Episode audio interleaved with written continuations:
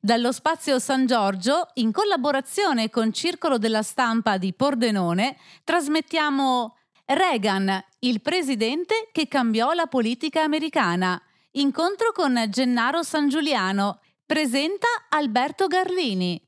Buonasera a tutti, sono Alberto Garlini, uno dei curatori di Pordenone Legge e vi voglio prima di tutto fare un saluto da parte dei curatori e dell'organizzazione della Fondazione Pordenone Legge e eh, soprattutto ringraziare tantissimo Gennaro San Giuliano per aver accettato il nostro invito, per essere qui questa sera a parlarci del suo ultimo libro, che è appunto questa bellissima biografia di Reagan, il presidente che cambiò la politica americana. Ringrazio anche Credit Agricole Friuladria che come nostro sponsor ha reso possibile appunto questo incontro. E prima di iniziarlo c'è un momento, appunto, una cerimonia particolare che noi collaboriamo appunto col Circolo della Stampa di Pordenone che appunto conferirà il titolo di socio onorario a Gennaro San Giuliano. E quindi invito Alessandra Betto a questo conferimento.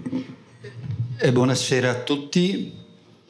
Eh, sono Lucio Leandrin, membro consigliere del Circolo della Stampa di Pordenone che rappresento in questa occasione anche l'Ordine dei giornalisti del Friuli Venezia Giulia. Qui presente abbiamo il suo presidente Cristiano Degano che ci onora. Gennaro San Giuliano è un giornalista tutto tondo, oltre ad essere un saggista di alto livello nella nostra letteratura italiana. È attuale direttore del TG2 dal 2018, scrive per il settimanale Espresso, la pagina culturale del Sole 24 ore, ha scritto per il giornale di Napoli, per il foglio di Giuliano Ferrara, è autore di vari saggi storici e scientifici con successi editoriali importanti, è docente esterno di diritto dell'informazione presso LUMSA e di economia degli intermediari finanziari alla Sapienza di Roma e dal 2016 è titolare del corso di storia dell'economia dell'impresa alla Libera Università degli Studi Guido Carli di Roma. Ricopre la carica di direttore della scuola di giornalismo dell'Università degli Studi di Salerno è docente eh, di master di giornalismo e comunicazione all'Università Telematica Pegaso. Direi pertanto che è un piacere ed un onore potergli consegnare questa sera a nome di tutti i colleghi giornalisti della provincia di Pordenone, nonché dell'Ordine dei giornalisti del Friuli Venezia Giulia, il titolo di socio onorario e adesso la collega Betto leggerà la motivazione. Gennaro San Giuliano, socio onorario. Gennaro San Giuliano è uno degli esponenti più attivi e più colti del giornalismo italiano. Attualmente la sua attività professionale e umana si evidenzia soprattutto nella direzione del TG2 RAI. Inoltre è ricca di importanti esperienze e prospettive nella carta stampata, nell'informazione televisiva e nella storiografia. Eccellente il suo curriculum, non comune la sua vasta presenza nella saggistica storica, geopolitica, politica, sociale, giuridica, frutto dei suoi studi universitari e della forte passione per la, richie- per la ricerca e per l'inchiesta. Prezioso anche il suo impegno di docente universitario per la preparazione dei giovani giornalisti. Per questa multiforme attività e per l'alto livello del suo lavoro, il Circolo della Stampa di Pordenone si onora di conferire a Gennaro San Giuliano il titolo di socio onorario previsto dal proprio statuto. Grazie. Il Presidente Pietro Angelillo.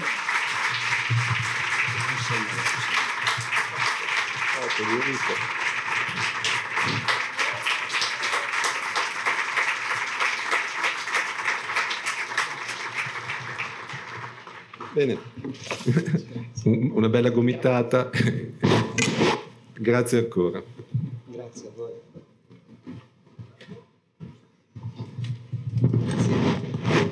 Eccoci qua e adesso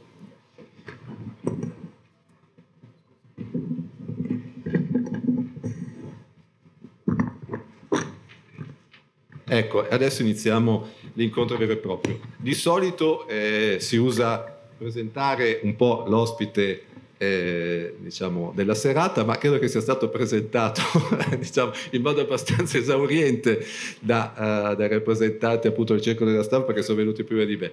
E io dico appunto, per presentarlo, dico solamente che è un grande amico di Pordenone Legge che ci sa, fa veramente piacere averlo nostro ospite. Questa sera parliamo della sua ultima fatica, si dice così, saggistica, che è appunto la uh, biografia di Ronald Reagan, appunto il presidente che cambiò la politica americana. Eh, Gennaro San Giuliano Giuliano è, è noto per aver scritto eh, diverse biografie molto belle, molto importanti su alcuni dei personaggi di potere contemporanei, anche a volte più eh, controversi, oppure eh, eh, personaggi che col loro modo di fare, con il loro modo di vedere la politica, di vedere anche la geopolitica soprattutto, hanno cambiato effettivamente o stanno effettivamente cambiando anche il nostro modo di vivere, da Donald Trump a Putin, a Xi Jinping, insomma il grande problema della, della Cina, a Hillary Clinton. E ci ha portato spesso appunto nel retroscena di questo potere, vedendo come questi personaggi nella loro biografia, nella loro storia umana, in qualche modo diventano un segno, una metafora quasi dei tempi che stiamo vivendo no? e sintetizzano alcuni dei problemi e delle urgenze e delle difficoltà del mondo d'oggi. Ecco, e, e questa è la sua caratteristica, insomma, quello che fino ad oggi con grande sensibilità, con grande anche erudizione ci ha uh, fatto conoscere. E in questo caso invece abbiamo un uomo di potere sicuramente, però insomma, uh, del passato, perché Ronald Reagan è stato il grande presidente che ha determinato addirittura un decennio, se noi ricordiamo il decennio degli anni Ottanta, lo ricordiamo come il decennio appunto del cosiddetto edonismo reganiano, che suona male, ma all'epoca, per chi era ragazzino come me, suonava anche abbastanza bene, perché dopo un lungo periodo di stragi, di difficoltà, di, di, di terrorismo, finalmente si poteva anche tornare a respirare un, un po' più leggermente, a vivere una vita un po' più leggera. Ecco, Intanto, la, la, mm, e dire, ovviamente Reagan non solo per questo determinato periodo, perché la sua visione appunto dell'America, la sua visione dell'economia, la sua visione della società sono qualcosa che in un certo senso, e magari ci torneremo dopo, parla anche del presente, ci parla dell'oggi, ci parla di quello che stiamo vivendo. Molte delle sue intuizioni politiche sono state intuizioni che sono diventate anche realtà effettiva nei decenni degli anni 80-90, ma anche in qualche modo oggi, soprattutto secondo me la visione dell'economia. Reagan è stato anche il personaggio che ha sconfitto quella che sembrava appunto la, la, la, la potenza, l'altra potenza rivale che era l'Unione Sovietica. In un certo senso, quando c'è stato il famoso saggio sulla fine della storia, Reagan è stato quello che all'epoca l'aveva finita perché ha finito questo contrasto ideologico. Insomma, un grande personaggio. Questa sera ne parleremo un po' cercheremo di capire, e però la prima domanda è ovviamente quella più ovvia. Ecco, perché, come dicevo, come dicevo prima, ti sei occupato di solito di personaggi del presente, eh, di grandi personaggi di potere del presente, perché questa volta hai voluto invece parlare di un grande personaggio del passato, di un grande presidente americano? Buonasera a tutti. Rispondo fra un attimo alla tua domanda, ma consentimi prima di ringraziare i colleghi eh, di Pordenone per eh, avermi voluto fare questa graditissima eh, sorpresa tra l'altro la vita è fatta di casualità, io sono napoletano, sono nato nel centro storico di Napoli, proprio chi di voi l'ha visitata spacca Napoli, sono proprio del cuore della città. E però eh, è capitato che quest'anno io sia venuto più volte in Friuli Venezia Giulia a presentare i miei libri che in Campania. Eh, con Alberto sono stato prima a Pordenone per un'altra manifestazione Pordenone Pensa, poi siamo andati insieme a Lignano, poi sono stato a Ronchi dei Legionari. Non sono potuto andare a Trieste, mi sono rammaricato perché poi non ce la faccio a fare tante altre cose. Adesso sono di nuovo qui a, a Pordenone e è una regione che ho cominciato ad apprezzare e soprattutto a stimare perché è una regione connotata da un grande attivismo civico e l'attivismo civico è un valore, è un valore delle nostre società perché significa che i cittadini hanno interesse rispetto a tutto quello che si muove attorno a loro e quindi questo ne alza la qualità del dibattito e la qualità collettiva. E c'è anche il presidente che io saluto perché fu lui il primo diciamo a portarmi in questa regione quando organizzò la presentazione di eh, due miei libri nella, uh, città, eh, nella, città, di Udine. Quindi davvero grazie e sono felice eh, di aver eh, avuto questa iscrizione onoraria. Allora, io perché scrivo le biografie? Perché io sono convinto che la storia, la grande storia, è certamente mossa da grandi fattori geopolitici, primo fra tutti l'economia. Karl Marx, quando conia la formula del materialismo storico, fa un'affermazione corretta, perché l'economia è un motore dinamico dell'esistenza degli individui, delle donne e degli uomini. Lo è anche i fattori sociali, i fattori religiosi, i fattori demografici, i fattori climatici spostano tantissimo nelle scelte umane. Però io credo che ci sia un'incidenza nelle grandi decisioni della storia anche per quello che concerne il vissuto umano, il tratto umano dei protagonisti in un dato momento storico. Se uno non sa che Putin ha vissuto fino a 30 anni in una comunalca, che è un appartamento di 100 metri quadri, dove vivevano cinque famiglie insieme, ciascuna in una stanza, con bagno e cucina in comune e con le pentole attaccate con la catena vicino al muro, come ci ha fatto vedere un bellissimo film il regista francese Jean-Luc Godard che si chiama Comunalca, noi non capiamo la psicologia del Putin di oggi. Se noi non sappiamo che lui è nato all'indomani dell'assedio di Leningrado, un milione di morti, in cui c'è anche suo fratello piccolino che lui non ha mai conosciuto, morto sotto i bombardamenti nazisti, noi non comprendiamo la psicologia dell'assedio che muove un personaggio come Putin. Xi Jinping all'età di 17 anni finisce invischiato in una delle purghe dell'epoca della rivoluzione culturale che colpisce il padre, che era un alto dirigente del partito, e viene mandato per due anni in un campo da lavoro, che poi è un vero e proprio lager, a dar da mangiare ai maiali. Quindi uno non capisce lo Xi Jinping di oggi, che certamente non si spaventa per qualche parola di troppo di Trump o di Biden, se non conosce la biografia di queste persone.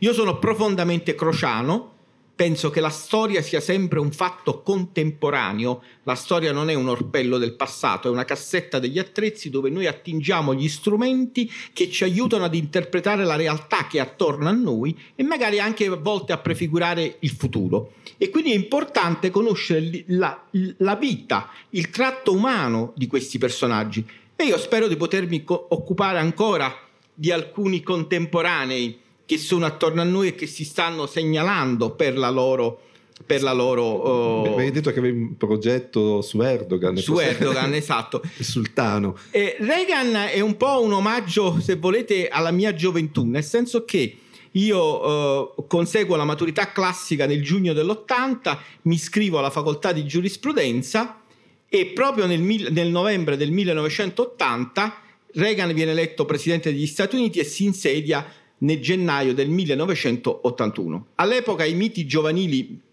erano altri, Che Guevara, Fidel Castro, e non, non li critico affatto.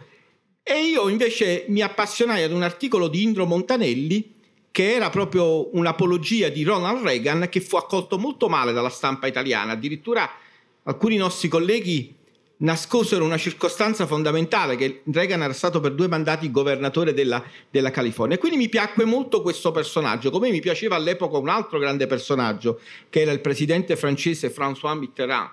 Ora, Mitterrand non può essere giudicato se non si conoscono le sue letture, era un uomo profondamente colto, lo chiamavano Le Florentin perché il fiorentino, perché Mitterrand era uno studioso di Machiavelli, allora se uno non sa il rapporto fra Mitterrand, il Rinascimento italiano e Machiavelli non può capire diciamo, la grandezza di questo, per me è stato un grande presidente. Sono due personaggi di opposte connotazioni politiche. François Mitterrand era socialista, eh, anche se aveva avuto un passato giovanile nell'Action française.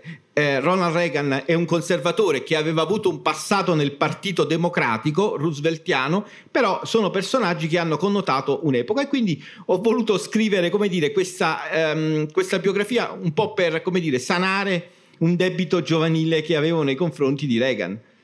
Sì, anche perché appunto quel periodo lì eh, degli anni Ottanta è un periodo che è stato importante, secondo me andrebbe anche complessivamente riscoperto, comunque visto sotto una luce un po' eh, diversa di solito da come viene raccontato. Ecco, appunto eh, raccontavi eh, di, di, Xi Jinping che dava da mangiare ai maiali, di Putin appunto con, con, l'assedio. Ecco, eh, molti conoscono Reagan presidente ma non sanno le origini di Reagan. Ecco, Reagan intanto nasce in una famiglia poverissima, si sposta continuamente, il padre lavorava in un negozio di scarpe, approdano finalmente in un piccolo paese che si chiama eh, Dixon, insomma una piccola cittadina eh, dell'Illinois e Reagan conosce la Grande Depressione. Ecco, ecco, la Grande Depressione lo renderà poi uno che molto sensibile ai temi sociali, quindi della, della destra sociale. Ecco, come, come, nasce Reagan? Il padre era alcolizzato, insomma, come nasce Reagan? Come questa infanzia così insomma, difficile, anche povera, in qualche modo gli cambia la vita o gli dà appunto questa, questa visione dell'America? Ma eh, innanzitutto quella di Reagan è una vita ed è una storia tipicamente americana, di chi nasce in un eh, paesino insignificante dell'Illinois, Tampico, eh sì. e eh, poi dopo pian piano attraverso vari passaggi riesce addirittura ad arrivare alla Casa Bianca. Fino ad allora i presidenti americani venivano tutti quanti da famiglie importanti dell'East Coast, i Kennedy, i Bush, ehm, lo stesso Wilson che era un professore universitario del New Jersey, eh, lo stesso Roosevelt, erano tutte persone diciamo, che avevano come dire, un certo cotè familiare molto importante. Reagan viene, viene, dal nulla, viene addirittura da un padre alcolizzato che era perennemente disoccupato. Lui stesso racconta la scena di quando nel Natale del 1936 il padre apre a tavola una lettera pensato che fosse una gratifica per il lavoro che aveva fatto come commesso di un negozio di scarpe, invece era la lettera di, di licenziamento e vive proprio sulla sua pelle i morsi, i morsi della Grande Depressione. La madre diceva vai a comprare la carne, un po' di carne, però fatti dare il fegato e dici che serve per i gatti. Invece non serviva per i gatti perché non avevano i gatti, serviva a loro per metterlo in tavola la, la domenica quindi veramente una condizione eh, di, eh, di grande miseria. Però Reagan dice anche una cosa importante, dice io sono un ragazzo della Main Street e qui abbiamo il primo passaggio politico. Che significa ragazzo della Main Street? La Main Street è un viale uguale che attraversa tutta la provincia americana. In ogni comune americano c'è la Main Street, come da noi esiste via Roma, nei nostri comuni, no? Io sono meridionale, nei paesi del mezzogiorno d'Italia c'è sempre via Roma, che è la via centrale. La Main Street è quella che ha il barbiere, la banca, l'emporio, il saloon che vende da bere ed è il posto dove tutti quanti si incontrano e discutono e dove si crea il convincimento della pubblica opinione. Quando non esisteva la televisione, quando la radio incominciava a nascere, l'opinione pubblica si formava nella Main Street. Quindi essere politico della Main Street significa avere un'aderenza con il senso comune, cioè capire le necessità della gente, farsi portavoce di un dialogo costante con la pubblica opinione. Quindi questo è il, Mm, il primo connotato di Reagan. Poi la vita è la vita interessante, è una vita delle opportunità, delle casualità che si intrecciano. Eh, Reagan studia perché era un buon sportivo, sapete che nelle università americane costano tantissimo, però si possono avere delle borse di studio se sei uno sportivo e lui è uno sportivo. Diventa faceva il bagnino d'estate per guadagnare qualcosa, diventa telecronista sportivo, un buon telecronista. Poi casualmente approda ad Hollywood e fa l'attore non un attore di primo piano, una buona spalla, ma un attore significativo perché poi riesce a lavorare con le grandi stelle del, cin- del cinema americano. Uh, Reagan lavora uh, con Olivia De Alva, quella che ha vinto il premio Oscar per Via col vento, lavora con Errol Flynn, lavora con Gregory Peck, lavora con Gary Cooper, e eh, sposa in prime nozze John Whitman che, una, eh, che, vinse l'Oscar per il film Belinda, quindi diciamo annusa questo mondo. E diventa poi presidente del sindacato degli attori americani. E questo è il primo vero incarico politico perché negli Stati Uniti d'America eh, l'industria del cinema è una delle industrie più rilevanti, conta più l'industria del cinema che quella dell'acciaio negli Stati Uniti d'America, conta più l'industria del cinema che quella metalmeccanica, credo che più dell'industria del cinema solo la finanza riesca a fare un fatturato più sostenuto. E quindi essere il leader del sindacato degli attori è un po' come essere Landini in Italia, no? il segretario della, della, FIOM che diventa segretario della CGL, il sindacato degli attori è un sindacato importante, pensate che ha in America circa 4 milioni di iscritti che versano poi delle royalty e che vengono reinvestiti in fondi di investimento, quindi un'operazione anche importante da un punto di vista, un punto di vista economico. E quindi questa vita che si dipana e che ti consente anche di raccontare uno sviluppo, un'evoluzione della, della società americana. L'attualità di Biden, aggiungo soltanto questo, è data da che cosa? Dall'attualità di, di, di, Reagan, dal fatto che Biden in questi giorni, pensate, Biden da quando è diventato presidente avrà fatto 5-6 discorsi in tutto. Ebbene, in tre di questi sei discorsi Biden ha citato Reagan come protagonista di una grande ripartenza, come ricordavi tu Alberto, nei primi anni Ottanta, quando l'Occidente sembrava decadente, eh, obsoleto, stretto in un welfare eccessivo, in un'eccessiva sindacalizzazione dei rapporti economici e Reagan seppe suonare quella sveglia all'Occidente che poi si dipanò positivamente non solo negli Stati Uniti d'America, ma anche qui da noi, perché gli anni 80 per l'Italia furono gli anni di una crescita del PIL al 4, al 5, al 6%, cioè c'era un'opulenza che adesso non abbiamo più. Dallo spazio San Giorgio, in collaborazione con Circolo della Stampa di Pordenone, trasmettiamo Reagan, il presidente che cambiò la politica americana. Incontro con Gennaro San Giuliano. Presenta Alberto Garlini. Beh, sì, e di certo quando succede qualcosa negli Stati Uniti, eh, prima o poi arriva anche qui. Insomma, infatti i segnali allarmanti delle, dell'inflazione che sta crescendo negli Stati Uniti sono allarmanti anche per noi, perché l'inflazione no, non cresce magari solo là, ma arriva qua. E Reagan, tra l'altro, i numeri, eh, cito proprio una, alcune righe del, del, libro di Gennaro San Giuliano, i numeri sono la vera unità di misura dell'azione di Ronald Reagan in economia. Quando nel 1980 Jimmy Carter conclude la sua presidenza, l'inflazione è al 12,5%, perché se ricordate gli anni 70 sono stati il periodo della grande inflazione, mentre quando andrà via Reagan nel 1988 sarà al 4,4%. La disoccupazione scende da 7,5 a 5,4. Ecco, ma qual era la ricetta economica di Reagan? Com'è che è riuscito a, fare, a trasformare in questo modo l'economia americana? Ma la prima ricetta fu una ricetta non economica, che era l'ottimismo. Lui, eh, proprio perché era stato un attore, quando Reagan diventa presidente, il fatto che fosse attore eh, crea non poche perplessità in Italia fu, come dire, derubricata ad un'americanata, ma come un attore diventa presidente degli Stati Uniti d'America. In verità lui era stato governatore della California per otto anni e se la California stesse da sola sarebbe una delle più grandi economie del mondo. La California è un, una nazione che, uno Stato che è più grande geograficamente dell'Italia. L'Italia ha 300.000 km quadrati, la California ne ha 500.000, quindi è quasi il doppio l'Italia. Ha una popolazione che arriva, supera i 50 milioni di abitanti, quindi è un'entità importante e lui aveva fatto bene il governatore della California. Negli anni Ottanta lui eh, aggredisce alcuni nodi della società dell'epoca, che era un'eccessiva sindacalizzazione, la famosa Big Society di, eh, del presidente, ereditata dal presidente Lyndon Johnson, cioè una società di assistenza troppo diffusa, e eh, agisce appunto per ridurre l'inflazione che era alta anche in Italia, vi ricordate i bot ci davano il rendimento del 17% negli anni, negli anni, eh, negli anni 80 perché eh, era altissima l'inflazione e agisce per ridurre la disoccupazione. Molti hanno parlato di liberismo sfrenato, invece non è del tutto corretto. Quando Reagan diventa, e questo è un elemento di grande attualità, voi capirete immediatamente dove vado a parare, quando Reagan diventa governatore della California, scopre che un milione di californiani ricevevano il reddito di sussistenza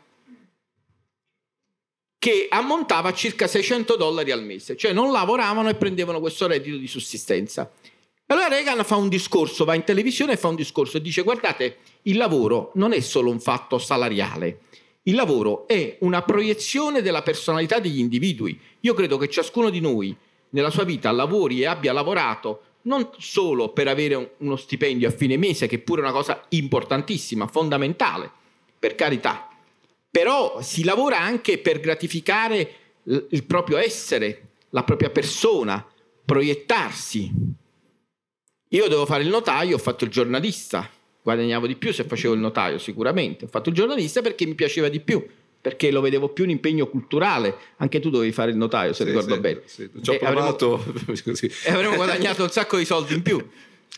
Ora, dice Reagan, io devo fare in modo di trascinare queste persone, questo milione di persone, dall'improduttività più assoluta al ceto medio, cioè devono entrare nel ceto medio e devono diventare soggetti attivi della società, ma soprattutto per loro, per loro stessi, non per eh, diciamo per gli altri e si inventa per esempio lui eh, raddoppia il reddito di sussistenza a coloro i quali erano effettivamente bisognosi no? o persone che non potevano lavorare per guai fisici per altri mille motivi, lo raddoppia addirittura, però quelli che poi invece potevano lavorare devono andare a lavorare. E allora si inventa i lavori socialmente utili. Allora dice andate a pulire i pali, pa- vi do di più, non ve ne do 600 di dollari, ve ne do 1100 di dollari, ma andate a pulire i parchi della California, rimettetemi tutti i parchi per bene, pulitemi le strade, strappate le erbacce da sotto il ciglio dei marciapiedi. E quindi e questa, diciamo, la sua visione, fatta una visione di buonsenso. Poi è chiaro che Reagan non arriva lì da solo, disarmato, questo magari ne parleremo. Reagan è l'esponente di un vasto movimento culturale e politico dove alle spalle ha soprattutto la cosiddetta scuola di Chicago, che è una scuola economica molto importante che nasce in Austria, a Vienna, da due grandi studiosi, von Hayek e von Mises, due ebrei che fuggono dall'Europa perché perseguitati dal nazismo, vanno a Chicago e fondano una delle scuole economiche più importanti che ha dato ben sette premi Nobel e Reagan collab- fa collaborare nelle sue amministrazioni ben quattro premi Nobel, a cominciare dal famoso Milton Friedman che scrive Liberi di scegliere. Eh, eh, sì, e questo è perché appunto è interessante questo diciamo, spettro insomma, del, del, ampio del conservatorismo appunto. Eh, e uno dei nomi eh, più importanti è quello di Barry Goldwater che è stato colui che era candidato eh, presidente, perde le elezioni e il discorso però finale lo fa fare appunto a Reagan. E questo discorso di Reagan viene chiamato the speech, il discorso ed è quello che lo fa diventare in sostanza l'astro nascente della eh, della, de, de, de, del Partito Repubblicano Americano. Ecco, com, com'è stato questo momento di svolta? Cioè, cos'è successo questa sera? Come è riuscito a concentrare appunto insomma, carisma, visione economica, visione dell'America in modo tale da diventare appunto quello che è diventato per il suo partito? Ma innanzitutto Reagan nasce democratico, lui è un militante del Partito Democratico, molto legato alla figura di Roosevelt, Anzi, poi alla fine il padre riesce a risolvere i problemi enormi della sua famiglia perché trova un posto di lavoro grazie all'organizzazione sociale che Roosevelt mette su negli Stati Uniti d'America. Poi pian piano però si distacca da questa continua a firmare vari manifesti per candid- a sostenere le candidature di alcuni democratici, si distacca pian piano da questa, eh, da questa posizione e segue un po' il corso del partito repubblicano eh, che di, viene inverato da un vasto movimento conservatore. Allora a questo punto io mi devo un attimo far riferimento ad una definizione del conservatorismo che guardava soprattutto al conservatorismo americano che ci dà un italiano, un grande scrittore italiano, Giuseppe Prezzolini, che per 30 anni ha vissuto negli Stati Uniti d'America, è anche diventato cittadino americano e ha Uh, ha avuto la cattedra di storia della letteratura italiana alla Columbia University per 30 anni, Giuseppe Prezzolini. Prezzolini negli anni 70 scrive il manifesto dei conservatori e spiega l'etimologia della parola conservatore. Nel linguaggio comune, come dice Prezzolini, conservatore è quasi una parola malfamata, cioè una parola, sei un conservatore, come dire sei un retrivo, sei un reazionario. Prezzo, secondo Prezzolini invece no, conservatore viene dalla parola knavu, che era una parola dell'antico linguaggio indoeuropeo. Voi sapete che tutti quanti discendiamo da quelle tribù che nel 20.000 a.C., tribù nomadi, si spostarono dall'Asia centrale verso l'Europa occidentale. Noi ci chiamiamo caucasici proprio perché discendiamo da quelle tribù nomadi. E il Knavu era colui il quale la notte doveva guardare il fuoco, fare attenzione a che il fuoco non si spegnesse, era un simbolismo ovviamente. Il fuoco indica i valori di una comunità e quindi evitare che i valori di una comunità possano disperdersi. E dice che il conservatore è colui il quale è chiamato a modernizzare una società salvaguardandone i valori. E infatti Reagan è un modernizzatore. La Silicon Valley nasce da un'intuizione del governatore Ronald Reagan, il quale crea un aggregato di imprese all'inizio militari e poi dalle imprese militari si va a quelle civili e oggi alla Silicon Valley c'è la Apple, c'è Google, più a nord c'è Microsoft, ci sono 7-8 corporation che sono fra le più ricche del nostro pianeta. Delle prime 20 corporation al mondo, 7-8 vivono all'interno della Silicon Valley. E dice Prezzolini, il progressista è la persona di domani, il conservatore è la persona di dopodomani. Alla fine del dopoguerra, negli Stati Uniti d'America, quando il partito repubblicano era ancora sulle posizioni di Eisenhower, vecchio partito elitario di signori, un po' come il partito liberale italiano di una volta, la Malagodi, sai, tutti con col fazzolettino nel taschino, da quella posizione si modernizza attraverso il conservatorismo.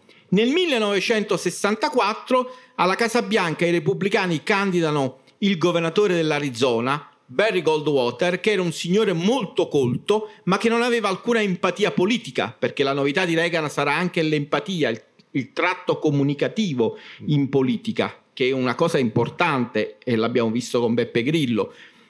E eh, ehm, eh, Goldwater va malissimo, perde la campagna elettorale contro Lyndon Johnson, che era il, colui il quale era succeduto a Kennedy dopo l'attentato di Dallas, un avvocato texano, secondo me molto bravo e non valutato appieno, che diventa presidente degli Stati Uniti d'America. E il discorso però conclusivo della campagna elettorale di Goldwater viene affidato a Reagan. Cioè Goldwater rinuncia a fare il discorso finale in televisione e lo fa fare Reagan al posto suo. E questo discorso è uno strepitoso successo, anche se poi Goldwater perde le elezioni, le perde anche male, e passa la storia come The Speech, una sorta di discorso perfetto che è soprattutto un appello ai valori del conservatorismo. Passeranno molti anni affinché poi Reagan possa raccogliere, perché poi per vicende interne al Partito Repubblicano ci sarà Nixon, che aveva perso, pensate, per solo i 6.000 voti contro Kennedy agli inizi degli anni 60, poi ci sarà Ford e poi finalmente quando nessuno se lo aspettava più perché era diventato anche diciamo avanti nell'età Reagan diventa presidente degli Stati Uniti con una vittoria travolgente su Carter, cioè Carter prese solo due stati, la Georgia dove era stato governatore e il, distretto, il distretto di Columbia, cioè la zona di, di Washington. Poi viene sconfitta finanche in California che da sempre è stata democratica. Diciamo che la presidenza Carter non, è, non, viene ricordata di solito come una delle presidenze di più successo, insomma, in generale. E ecco, eh, appunto, hai citato Nixon e, e Ford e che sono due repubblicani e, e, con loro però Reagan ha avuto dei rapporti molto, molto difficili e complicati, addirittura Ford eh, arriva quasi a, a, a, dargli un insulto quando erano entrambi, potevano diciamo, eh, essere candidati alla presidenza, offrendogli non la vicepresidenza ma un ministero diciamo, secondario nel suo governo, quasi una specie di schiaffo. Ecco, come sono stati i rapporti con questi altri due eh, diciamo, rilevanti esponenti della, del, del Partito Repubblicano Americano?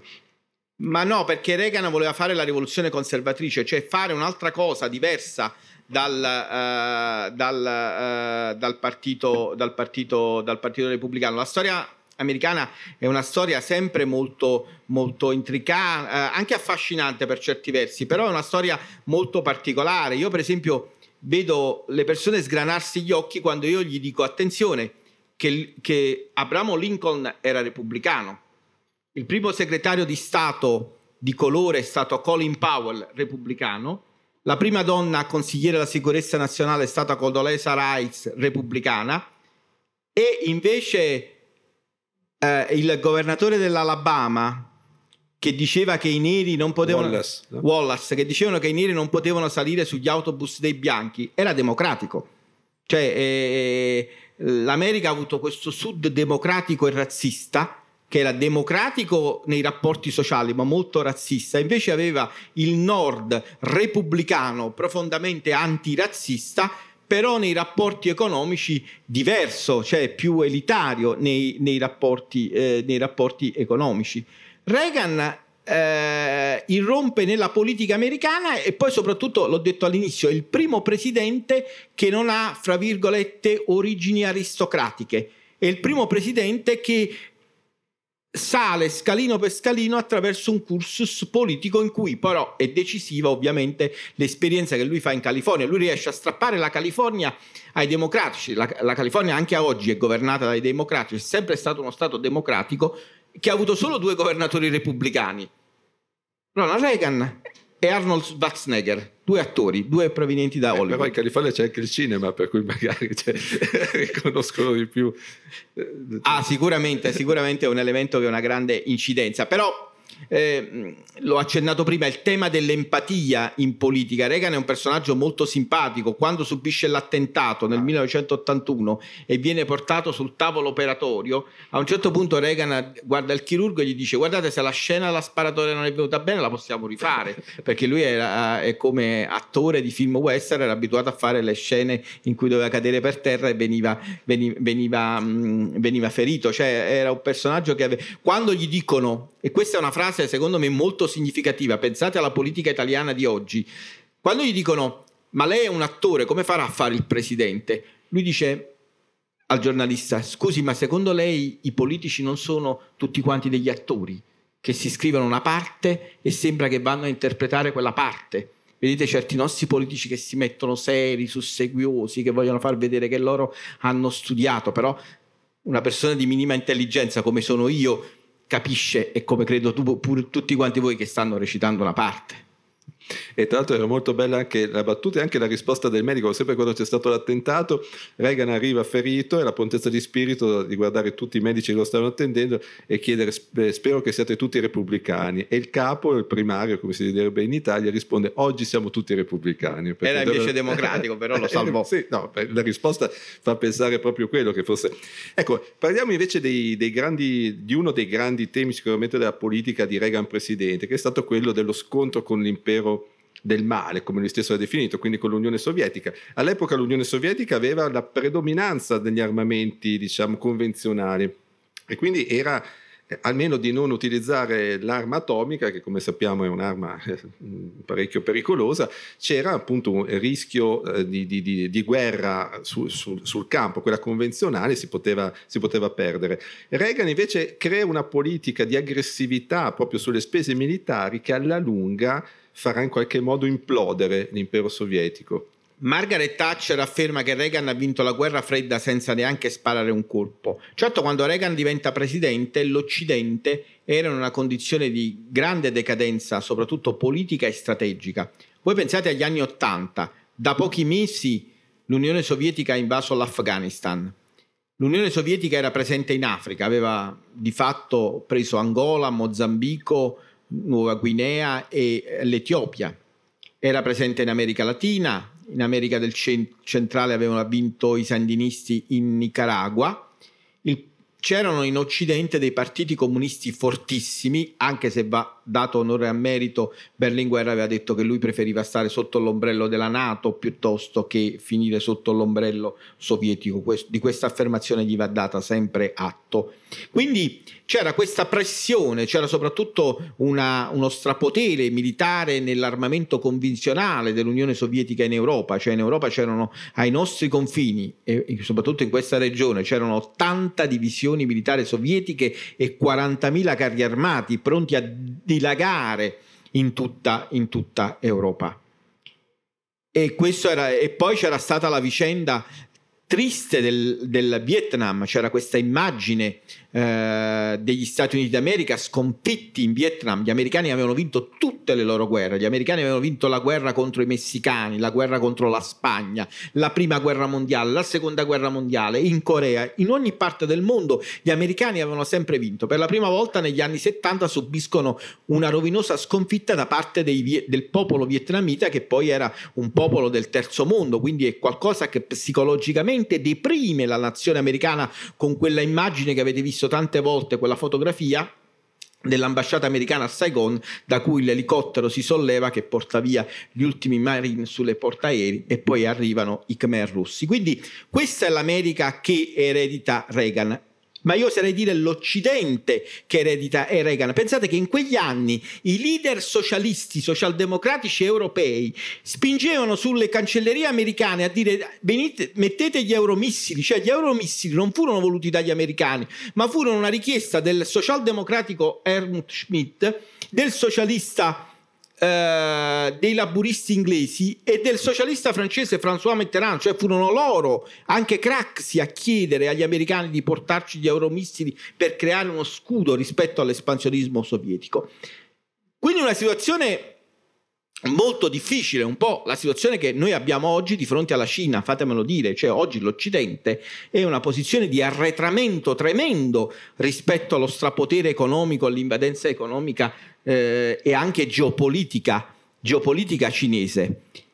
E Reagan suona l'allarme, suona l'allarme e inizia una politica di riarmo non finalizzata a fare la guerra, ma finalizzata a costringere l'Unione Sovietica a seguirla sul terreno del riarmo, sapendo che l'Unione Sovietica era economicamente molto più fragile degli Stati Uniti d'America e che quindi a un certo punto sarebbe implosa.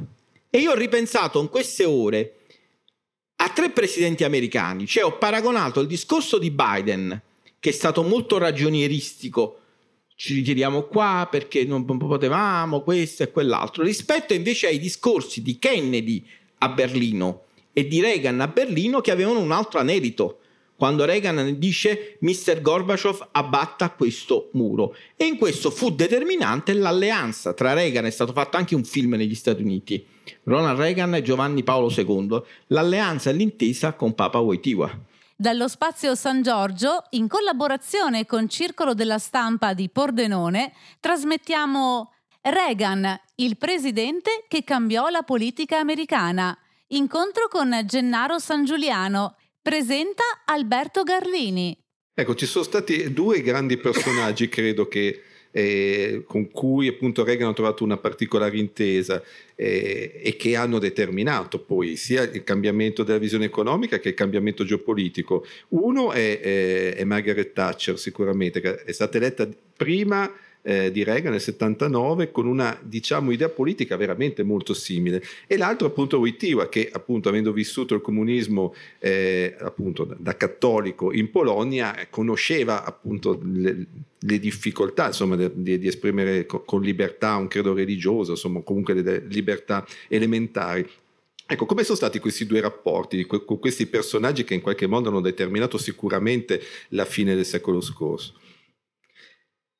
Eh, con la Thatcher c'era un rapporto molto ossequioso da parte di Reagan, cioè Reagan è l'allievo di Margaret Thatcher per certi versi, anche se poi ci sono delle differenze fra eh, diciamo le loro politiche, il liberismo della Thatcher è molto più accentuato e spinto rispetto a quello, a quello uh, di Reagan. Rispetto a Papa Wojtyła c'era un obiettivo comune, cioè quello di provare ad abbattere il comunismo e liberare i popoli dell'Est eh, ogni, ogni, mattina gli agenti della CIA andavano in Vaticano e portavano le fotografie satellitari della Polonia per, perché Papa Wojtyła era sempre preoccupato che l'Unione Sovietica potesse invadere la Polonia come era avvenuto in Ungheria nel 1956 e nel 68 in Cecoslovacchia e quindi Reagan lo informava del, dei movimenti delle divisioni sovietiche ai confini della, ai confini della Polonia. Quindi, eh, quindi, ci fu un'intesa politica e un'intesa strategica. Ma soprattutto con Wojtyła direi anche un'intesa filosofica cioè quello di rimettere l'uomo, la persona al centro rispetto a quell'ubriacatura di collettivismo che c'era stata negli anni, negli anni 70, cioè negli anni 70 c'era stata la predominanza della società sul singolo, invece eh, eh, il tentativo culturale di Reagan e in parte di Wojtyła è quello di rimettere la persona, le donne e gli uomini al centro dell'attenzione con le loro individualità, anche con le loro diversità, in uno spirito di collaborazione umana.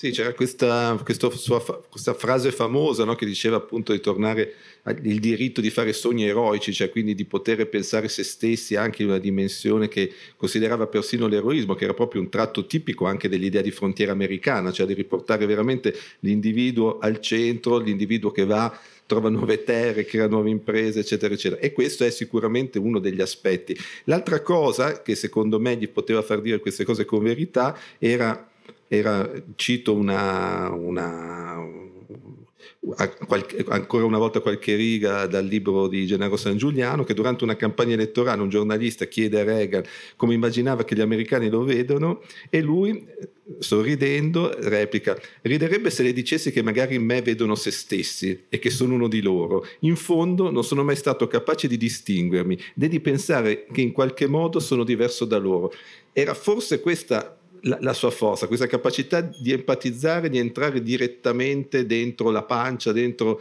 diciamo, la, la, i sentimenti di, un, di, un, di, un'intera popolazione. Ma io penso che la vera politica nell'accezione greco-romana, politeia, debba essere intesa come capacità di percepire il senso comune.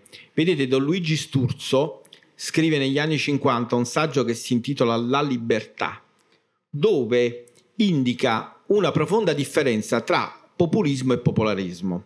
Il populismo si ha quando il politico corre dietro gli istinti della pubblica opinione, anche quelli più bassi. Il popolarismo però è un'altra cosa ed è importante, è quella la capacità di percepire le istanze che vengono dal basso, che fermentano nella pubblica opinione e elaborarle attraverso un progetto politico e farne parte di un progetto politico. Quando uh, Reagan adotta la famosa curva di Laffer, la curva di Laffer era la curva di un economista di Chicago che dimostra con un modello matematico che oltre una certa pressione fiscale il gettito fiscale diminuisce, non aumenta. E perché diminuisce? Perché se io per guadagnare 1000 euro, devo, guadagno 1000 euro e 850 le devo dare in tasse, io dico un momento, ferma, io non li voglio questi 1000 euro, me ne vado a passeggio al parco perché per 150 euro non ne vale la pena fare tante cose, tanto impegno, la sto proprio banalizzando la nozione al massimo, cioè quando la pressione fiscale diventa elevata, Reagan fa la battuta, dice noi dobbiamo fare un giorno nel calendario nazionale in cui indichiamo, lo dobbiamo fare festa nazionale, perché è il giorno in cui smettiamo di lavorare per il fisco e cominciamo a lavorare per noi stessi. E questo giorno in Italia va al 9 agosto, cioè noi fino al 9 agosto lavoriamo per l'erario. Dopo il 9 agosto cominciamo a lavorare per noi stessi, che oggettivamente è uno squilibrio. E invece, tagliando le tasse, tagliando le tasse, il gettito fiscale aumenta perché la gente lavora di più, crea più reddito, si creano più imprese, più investimenti e quindi più soggetti che versano soldi al fisco. E soprattutto fuori, qualcuno si decide a passare dal lavoro nero a dichiarare le proprie, le proprie, tasse. E questo lo si è dimostrato in tutto il mondo con tutti i regimi politici, lo hanno dimostrato i laburisti in Gran Bretagna e l'hanno dimostrato i conservatori in altre, in altre parti del mondo. Infatti Reagan e questa poi è un'altra sua grande capacità, quello di avere tanti consiglieri, anche colti, ma poi alla fine di avere la capacità di decidere, cioè di prendere, come fa Draghi, un punto di sintesi e decidere, punto e basta, cioè non come Berlusconi voleva fare la rivoluzione liberale, poi arrivava Letta, diceva no però dai, no, tagli le tasse, troppo così e, e, poi dopo si torna indietro rispetto alle decisioni. Reagan fa solo due aliquote fiscali, 20 e 25%, e allora tutti spaventati, anche i suoi collaboratori repubblicani, conservatori, dicono, oddio, con due aliquote fiscali ci crolla il gettito, poi come pagheremo gli stipendi? Così invece il gettito fiscale, il gettito fiscale eh, aumenta. A un certo punto nella politica ci vuole il coraggio, il coraggio di trasformare quello che fermenta nel senso comune, perché il senso comune che cos'è? Sono le persone che quotidianamente si misurano con i problemi. Io penso che uno che non ha mai fatto la fila alla posta, che non si è mai confrontato, uh, io ho fatto un tweet l'altro ieri, ho avuto un grande successo perché io ho, ho richiesto la carta d'identità a Roma, sapete quando mi hanno messo l'appuntamento? per fare la carta d'identità, me l'hanno messo, l'ho richiesta a luglio, il 12 novembre devo andare a fare la carta d'identità. Allora tutti i discorsi che sentiamo dire la digitalizzazione, la transizione digitale, la società 4.0, cioè sono tutte chiacchiere se poi non mi riesce a fare la carta d'identità in una settimana e devo andare fra tre mesi. Spero che qui le cose vadano meglio, anzi sono sicuro che qua le cose vanno meglio. Un po' meglio sì. Dai. Sicuramente meglio. Ma se io devo andare a fare la carta d'identità ma, ma, eh, eh, a novembre per fare la carta d'identità, eh, volevo farti appunto, visto che siamo in chiusura per i nostri incontri, come sapete durano 50 minuti perché poi abbiamo il Pordenone Legge TV e quindi questo è il nostro tempo, volevo farti un'ultima domanda sull'attualità eh, di Reagan, appunto perché è ancora importante pensare insomma alla sua eredità politica, ma penso che quest'ultima tua risposta abbia già in qualche modo sintetizzato i temi. Ti faccio veramente un'ultimissima domanda, abbiamo detto prima che probabilmente il tuo prossimo lavoro sarà su Erdogan, appunto come pensi di trattare questo questo personaggio molto controverso della, della, contemporaneità e quindi di tornare appunto alle biografie dei, dei, dei potenti di oggi. È molto male perché lo ritengo molto pericoloso, un personaggio molto pericoloso, già uno che incarcera i giornalisti, che nega la libertà uh, di stampa, non è un personaggio raccomandato. Però come ha detto il nostro Presidente del Consiglio Draghi, con questi dittatori ci dobbiamo pure fare i conti, nel senso che questo signore eh, dispone dei più grandi apparati militari eh, diciamo, del quadrante del Mediterraneo, si è insediato in Libia, si è insediato in Somalia, si è insediato in Siria, gestisce un flusso di migranti molto, molto importante e quindi i conti tu ce li devi fare.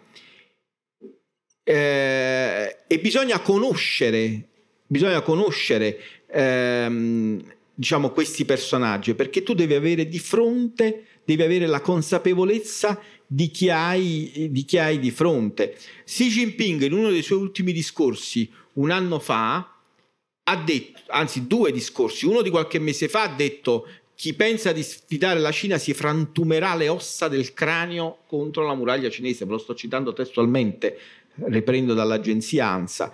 Un altro eh, discorso Xi Jinping ha detto le, le ossa dei nostri nemici verranno ridotte in polvere. Ora voi pensate se un leader occidentale avesse adoperato espressioni, espressioni di questo tipo, sarà molta retorica ad usum interno sicuramente, però ecco noi dobbiamo conoscere chi abbiamo di fronte per tutelare meglio i nostri interessi. Benissimo, niente, non, do, dobbiamo chiudere eh, l'incontro adesso e veramente ringrazio Gennaro San Giuliano, vi consiglio questo libro, Reagan, il presidente che cambiò la politica americana, per tornare un po' a pensare agli anni Ottanta, per vedere appunto un'esperienza politica che ha cambiato anche la nostra vita. E ti ricordi vita. la famosa frase di Renzo Arbore, l'edonismo reganiano, ah, l'edonismo reganiano che all'epoca sì. veniva detta un po' in termini dispregiativi, l'edonismo reganiano, adesso col senno di poi un po' di edonismo reganiano, un po' di sorriso di vita nella nostra eh, società beh, non farebbe male. Beh, gli anni Ottanta andrebbero rivalutati in questo senso, sono stati visti sempre in, in questo senso appunto di... Gli anni del disimpegno. Eh, del disimpegno. Però in realtà sono stati anni molto più complessi di questo e soprattutto sono stati anni che... Beh, forse... per noi furono gli anni in cui esplose la moda italiana, eh, erano gli anni in cui la Fiat eh, era la seconda casa automobilistica, la prima d'Europa ed era la seconda al mondo, in cui i prodotti italiani invadevano tutto il pianeta in varie erano gli anni in cui mi ricordo uscì una famosa eh, copertina, non so se qualcuno di voi lo ricorda, l'Express, che era il, il, settimanale francese, con sopra Agnelli e De Benedetti, perché gli imprenditori italiani andavano all'estero e compravamo noi le aziende. Mi ricordo che De Benedetti tentò la scalata della Società Generale, che era una delle più grandi cassaforte finanziarie ed economiche francesi. Adesso i francesi hanno comprato la pasticceria Cova a Milano. Eh. Eh beh, Gardini tentò di comprare lo zucchero francese, tutto lo zucchero francese. E poi in, in generale gli anni Ottanta sono stati, è stato anche il momento in cui tutto un periodo di creatività diventa anche un modello imprenditoriale, per cui il grande design, alcun design italiano, eccetera, eccetera. Insomma, è veramente un periodo che andrebbe, eh, secondo me, rivisto e rivalutato. Comunque, ringraziamo tantissimo il generale San Giuliano, Reagan, il presidente che cambiò la politica americana, e grazie ovviamente anche a voi e buona continuazione del festival. Grazie. Grazie per aver ascoltato la radio di Pordenone Legge. Tra poco in onda un altro incontro. Resta sintonizzato.